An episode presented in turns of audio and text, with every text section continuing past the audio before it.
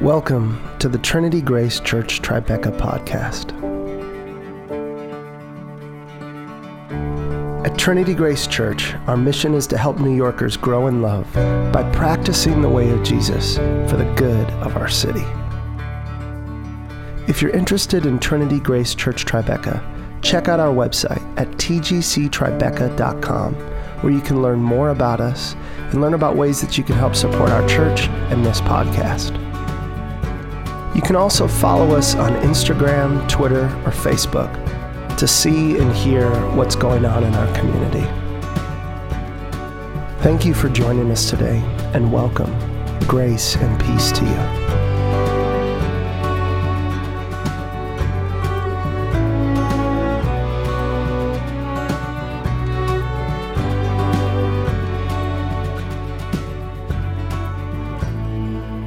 When the day of Pentecost came, they were all together in one place. And suddenly a loud, like the blowing of a violent wind, came from heaven and filled the whole house where they were sitting.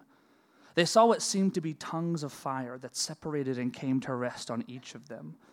All of them were filled with the Holy Spirit and began to speak in other tongues as the Spirit enabled them. Now they were staying in Jerusalem, God fearing Jews from every nation under heaven. When they heard this sound, a crowd came together in bewilderment because each one heard their own language being spoken. Utterly amazed, they asked, Aren't all these who are speaking Galileans? Then how is that each of us hears them in our native language? Parthians, Medes, and Elamites, residents of Mesopotamia, Judea, Cappadocia, Pontus and Asia, Phrygia and Pamphylia, Egypt, and parts of Libya near Cyrene, visitors from Rome, both Jews and converts to Judaism Cretans and Arabs, we hear them declaring the wonders of God in our own tongues. Amazed and perplexed, they asked one another, What does this mean? Some, however, made fun of them and said, They've had too much wine. Then Peter stood up with the eleven, raised his voice, and addressed the crowd. Fellow Jews and all of you who live in Jerusalem, let me explain this to you. Listen carefully to what I say. These people are not drunk as you suppose. It is only nine in the morning. No, this is what was spoken by the prophet Joel. In the last days, God says, I will pour out my spirit on all people. Your sons and daughters will prophesy. Your young men will see visions. Your old men will dream dreams. Even on my servants, both men and women, I will pour out my spirit in those days, and they will prophesy. I will show wonders in heavens above and signs on the earth below blood and fire and billows of smoke. The sun will be turned to darkness and the moon to blood before the coming of the great and glorious day of the Lord. And everyone who calls on the name of the Lord will be saved. This is the word of the Lord.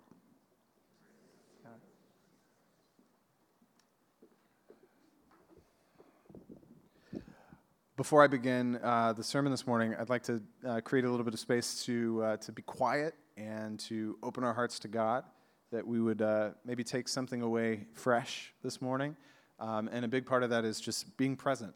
And so we invite you, whatever you bring into the room, could be lots of faith or doubt, just bring your full self to this moment. And uh, even when we go through this routine week after week, it's one of those things that can become monotonous. You have to sort of bring the freshness for it to be fresh. So, just as a, as a gentle reminder um, to keep it fresh this morning on Pentecost Sunday. So, let's take a moment of quiet, open our hearts to God and to one another.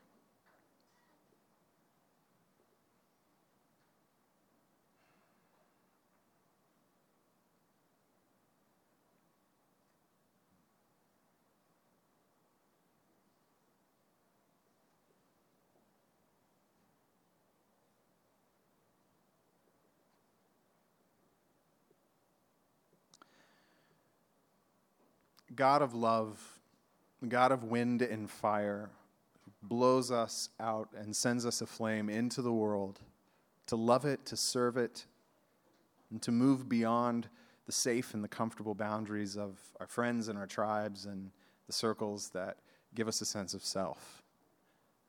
Blow us out beyond our comfort. Blow us out beyond the walls of this place into our week ahead with new energy and new vision and new power. We pray in the name of the Father, and the Son, and the Holy Spirit. Amen. So, Pentecost is all about the Holy Spirit. And it's all about what the Holy Spirit of God is doing in the world. And Pentecost, the story, is about uh, sort of a, a, a, crash between spirits.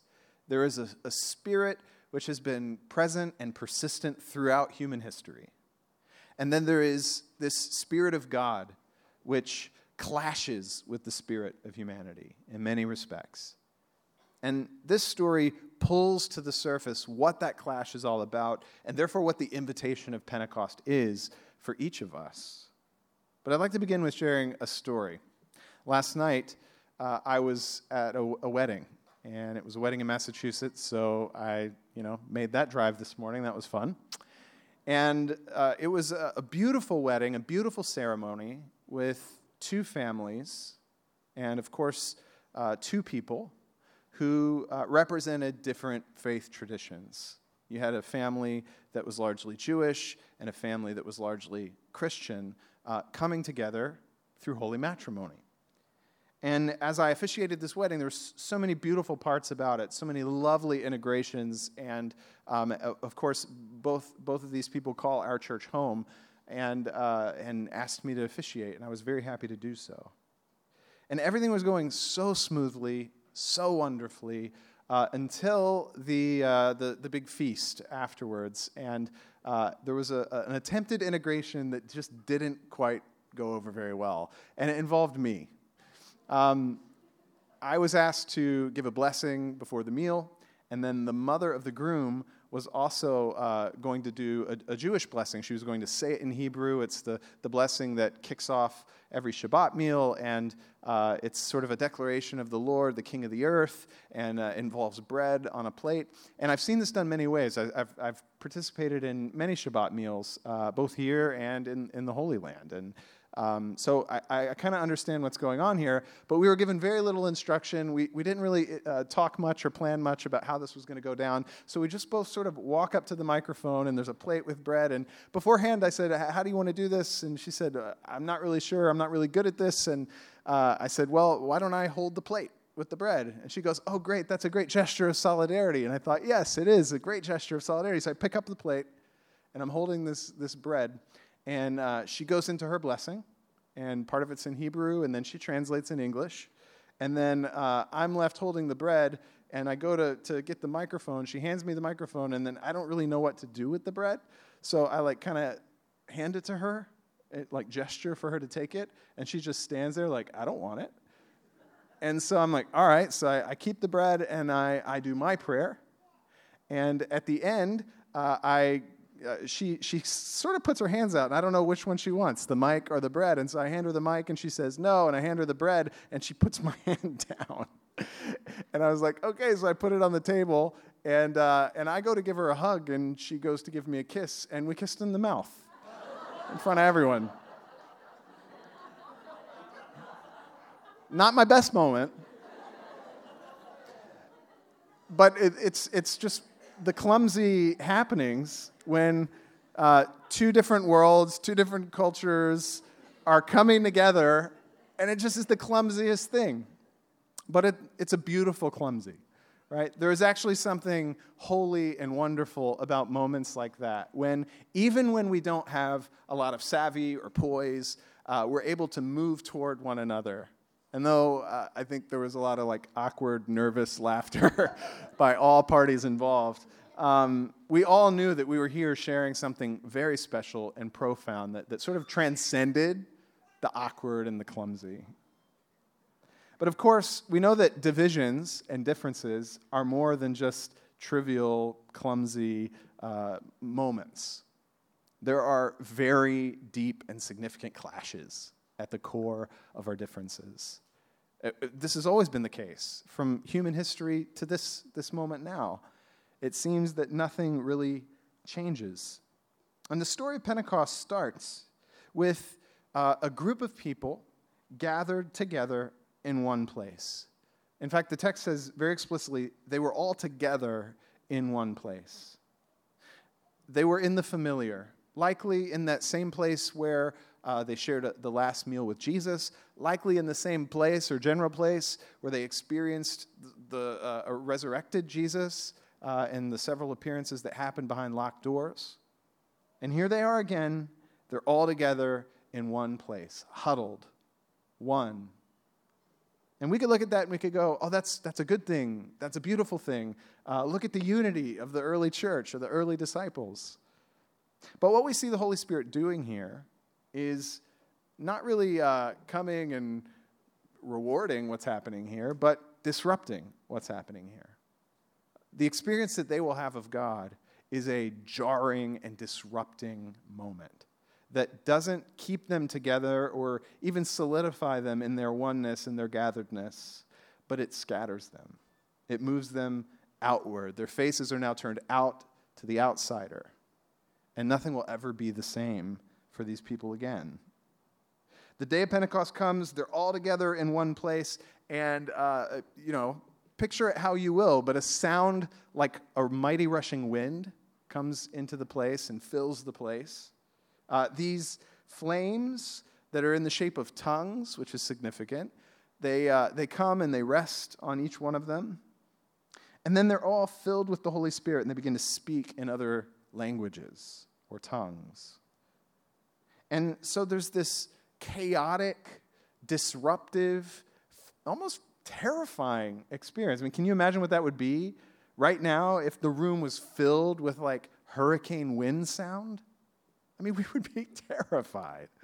Uh, if there were flames in this room, like we'd be running for the extinguishers. Like that's what we do when there's fire that's uncontained.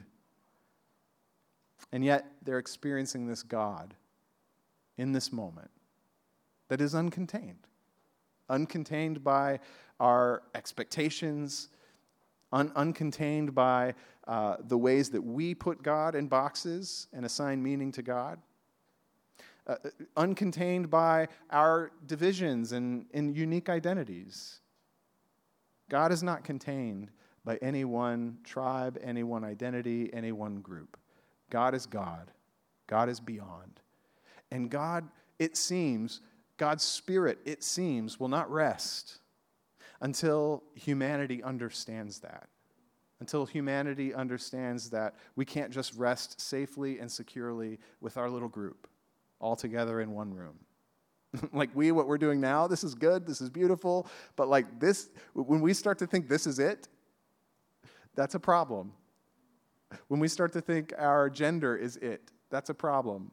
When we start to think our socioeconomic status is it, that's a problem.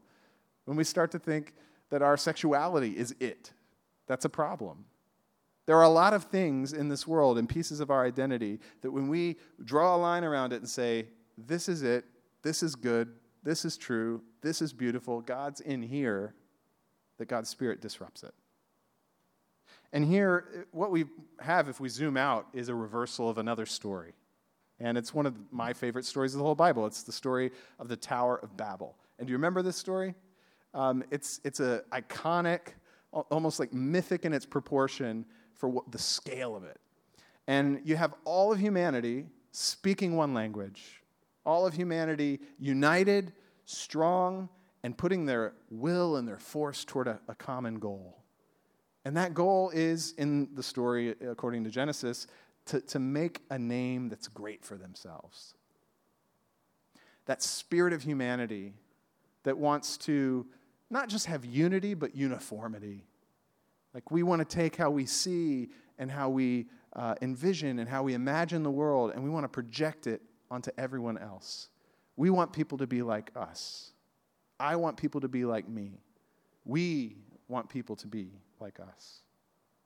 And these people start achieving something great. They start building this tower that's never been seen before. And in the story, as the story goes, they're met with a divine disruption, a lot like this one.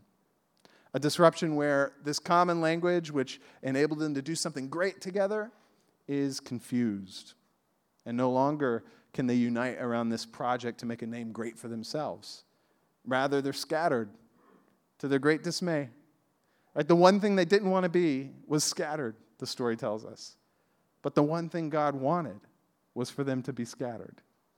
Because it seems through that story and throughout the whole line of the Hebrew scriptures and now in the teaching and story of Jesus that there's something happening. that God is trying to show us something. That God isn't just for one person or one group, but that God is for all humanity.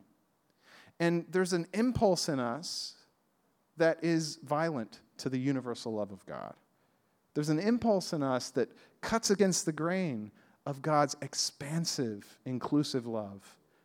And it tries to put a border around it. And it tries to define who's in and who's out. And it's addicted to a sense of belonging for purpose and for meaning and security. And what's interesting is this early group of disciples, they're experiencing a reversal of that. Those who were scattered, those who were confused, that sort of imperial impulse to like build a great empire and to do it to scale, have been scattered and confused and tribalized. And now God's ready to take the tribes and bring them back together. And so it's different. Different than the imperial impulse, different than the Babel impulse. It's not to make a great name for humanity and to do something great and imperial, but rather it's to move toward each other in our differences and not only discover one another, but discover God as we discover one another. Now, there's a lot of comical features to this story. I mean, the most obvious one has to do with the drinking accusation, and uh, it's, it's kind of a chaotic experience, and it gathers a lot of in- interest, so people are like huddled around. And they're all pilgrims because this is the Feast of Pentecost. By the way, the Feast of Pentecost is the feast that celebrates the giving of the law. So people are here in Jerusalem on visit from all over. They hear this commotion, they sort of show up, and uh, they're asking this question what does this mean? And as they hear the chaos, they, they hear people speaking in their own language, their heart language, the, their native language, the language of their tribe. And it's, uh, well, it's a lot of things. Our text tells us they were bewildered, that they were amazed, that they were in awe. There's a lot of emotional responses to what they see, uh, but some of them doubt, and some of them are like, I'm not really sure about this. It seems like they're drinking or they've had too much wine. And then there's this explanatory moment, and this is where it gets really funny because Peter stands up and he's going to explain what's going on. They're going, What does this mean? And he's like, Let me tell you. First of all, it's not because we've had too much wine. And what's so funny is he's like, uh, uh, he doesn't go, We haven't had too much wine. That's not a thing we do. He doesn't say that. He says, We haven't had too much wine. It's only nine o'clock. Five o'clock's coming, you know? Like, I don't know. But he, but he dispels the wine rumor and the drunk rumor. And then he gets to the heart of something. And this is where, for me, the text sort of comes alive and it sings. Peter's going to quote a prophet. And, you know, you got to know that Peter's been thinking about this. I don't know that this just hits Peter in a trance and he just starts speaking the words of God. No, he's been wrestling with the prophet Joel and what Joel was, was reflecting on. I mean, Joel, after all, was uh, post exilic prophet, which basically meant after Israel was in exile, they kind of came back to their city, but it was laid to waste and desolate, and they sort of had to rebuild. And um, there were a lot of lessons learned in exile. I mean, they were uh, without their homeland for a long time, and it felt like a crisis, but they had gotten through it. And that sense of hope that came from that persistence and the sense of hope that came from persevering through exile was, was on their lips and it was in their imaginations. And they started to reimagine a future. And Joel, as he's thinking about this rebuilding and as he's thinking about this resettling in the holy city, Jerusalem, he has this utterance. And Peter basically says, This is what's happening now. Joel says, in the last days, again, he's, he's imagining the future. In the last days, God says, I'll pour out my spirit on all people. I'll pour out my spirit on all people. Literally, the text says, and I, you know, this week I don't always do this, and I'm not doing this to impress you, but like I had the Greek text out next to the English text and kind of like analyzing it, and there's a lot of things that kind of come out in that. One of them is the Greek word here is not people; it's flesh. He says, I'll pour out my spirit on all flesh. This wedding of spirit and flesh, this wedding of God and all humanity, is what the prophet imagines when he imagines the future. Now, why was the prophet dreaming of that? What was it about exile that led the prophet to go, I imagine God as a God of all flesh, not just a God of our people. I imagine God as one who will pour out his spirit on all humanity, not just a small little subgroup of humanity. And what is it about Peter that after the Jesus event, Jesus' life, his death, his resurrection, he gets to wondering and re reflecting on these prophets and these sayings? And he's connecting the dots. And all these people are like, wait, what's going on? We hear you in our own language. And Peter says, this is just what Joel was talking about. That end of days, those last days that Joel imagined, that's happening now. Like, game is on. This is birthday time. We're birthing something new. And so he goes on to say multiple times, I'll pour out my spirit on all people. Verse 18, I'll pour out my spirit in those days. And all these cool things will happen. Uh, and they're kind of reversals. So, like, uh, the young men will see visions, and the old men will dream dreams. Now, we're used to like young people having dreams, like they're they're thinking about the future, future oriented. They're dreaming about it, and the old men um, are having those kind of things. There's a reinvigoration in their age at the dawning of this spirit. Like something new is popping open for them when they look at their life and they look at the world because of this kind of event. And the young people are, aren't just dreamers, they're visionaries. And visionaries are people who are wise and skillful and they can see the landscape and they can come up with a plan and a way forward. And it's the youth who are now offering their voices of wisdom. The, the old reinvigorated, the young speaking into the mix. Men and women at work here. And then we get the crazy stuff. It's uh, wonders in the heavens above, signs on the earth below, blood and fire and billows of smoke, and the sun will be turned to darkness and the moon to blood, and before the coming of the great and glorious day of the Lord. For years, um, I took that very literally and was taught to take that very literally. Like, when will we know that the, the last days that Joel's talking about have come? When the, the sun turns to bl- you know, blood. Um, and, and the moon and the, the stars are shaken, and there's blood and fire and billows of smoke. Um, and so then we're left to go like interpret the, the world and interpret the, the, the times. But this is all language, not for uh, you know, solar eclipse, but it's language for a cataclysmic change. The prophet says, in those last days, there's going to be a huge shift in how humanity thinks and acts and is. It won't be the spirit that's driven humanity, this spirit of uniformity, this empire spirit that wants to dominate with fear at its core. Or the tribal spirit that just takes the empire spirit and localizes it.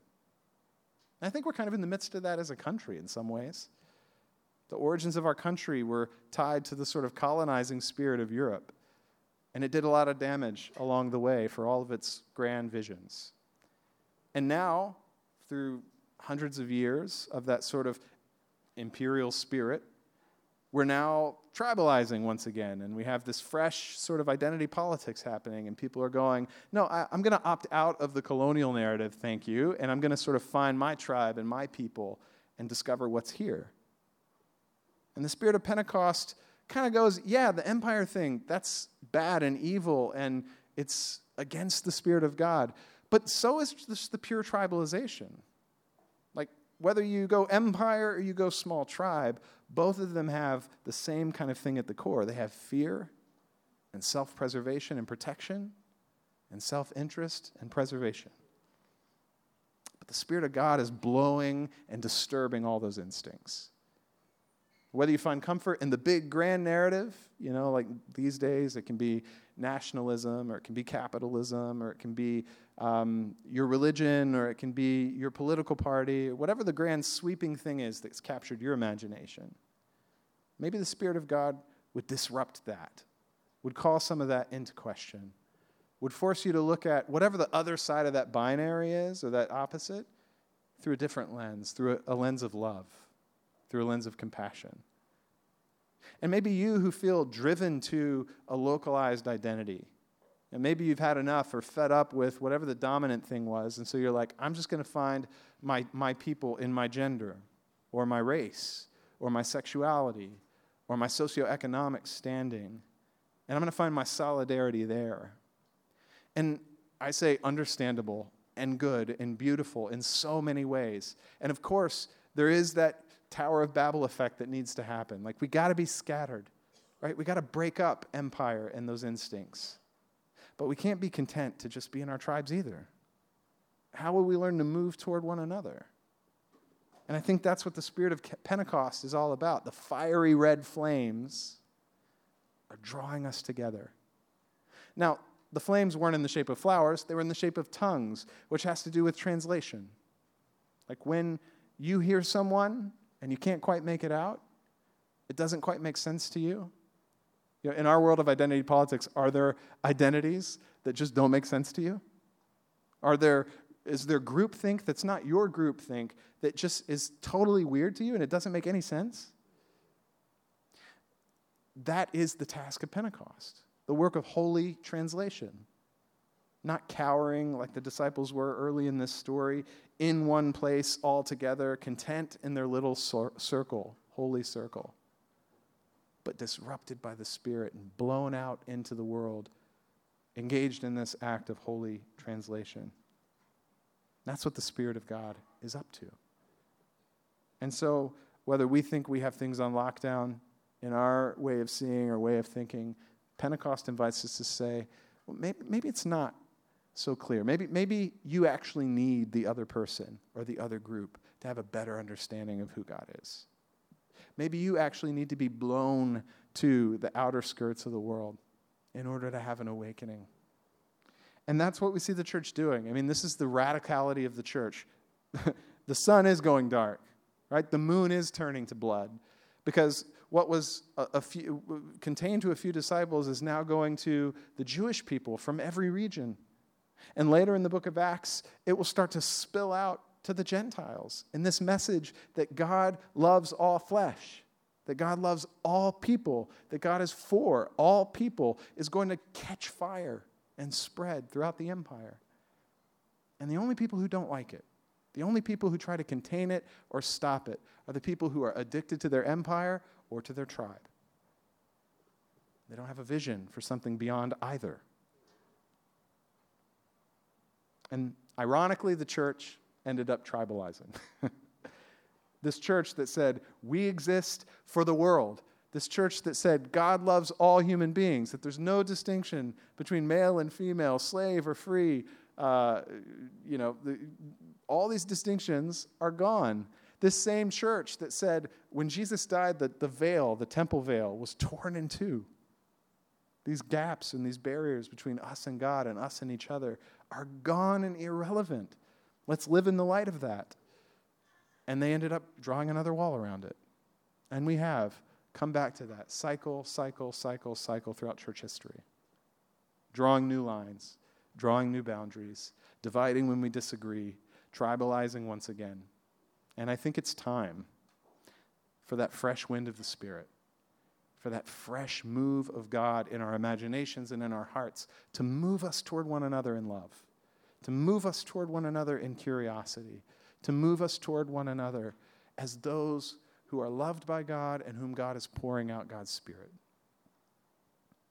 Now, what does that mean for you? I can't exactly say. I can say last night at a wedding, there were different ways people managed the tension between the two cultures. And I heard story after story of different coping mechanisms. And because I had this sermon in mind and, I, and this season in mind, I was like planting little seeds here and there of, uh, of uh, different ways to imagine. So people who were like, ah, live and let live, right? And others were like, I've been working for 10 years to see this person converted. like those two polar opposites. Like both of them are kind of, in many ways, like keeping the human spirit going and not open to God's spirit. They're closed toward each other. Right? That sort of, I, I thought about this this week. You can have lots of places that say, we're open and welcoming and inclusive, but they're, they're not really engaged. And they're, they're only that way until it inconveniences them or it's like gets messy and they're like, oh, I'm going to back out from that. Like true love and inclusion means engagement, it means curiosity, it means a back and forth relationship. Pentecost isn't about going and converting everybody to your thing. That's not what Pentecost is about. I don't think that's what the Spirit of God's doing in the world. The Spirit of God is in the world showing us that everyone is loved by God and is deserving of the treatment that people who are loved by God deserve. And that we're meant to be pointing people to the whole reason we think like that in the first place, which is Jesus Christ. The whole reason we see all humanity as loved by God is because we have this beautiful testimony of Jesus Christ. The whole reason that we think in the way that we do about the Spirit of God and what the Spirit's doing, and the reason we do Pentecost is because the teaching and story of Jesus Christ. And so rather than thinking like, I got to get you to become a Christian, we should be thinking like, I want to I want to share with you how Jesus is totally reshaping how I think about the world. And it's that no agenda kind of relating that's real love. And many more people will become be drawn to Jesus and will become Christians through that process rather than this coercive heavy shame context. And all the people who are converted through, you know, coercive and heavy shame tactics usually have their faith sort of unravel or untangle at some point or another. Because it wasn't the mesmerizing love of God that drew them in in the first place. It was some other social factor. So Pentecost just says, pardon my French, to hell with the social factors. Let's let love draw us in. Let's let the love of God pull us together and bind us together and move us toward each other. That's what church is about. That's what this table is about. That's what our church is about. And so, our church is a place that wants to sort of be on a journey together in New York City of moving toward each other and inviting people along on that journey, wrestling with the story of Jesus, letting our assumptions be uh, confronted and critiqued, letting our God pictures be confronted and critiqued like the prophets did all the time, and moving us toward the love of God through love of neighbor. May God blow fresh wind and give us holy translation for these days and months ahead as we go into our workplaces, as we build friendships in our city, as we seek to live lives that matter. May God's Spirit be with us. Amen.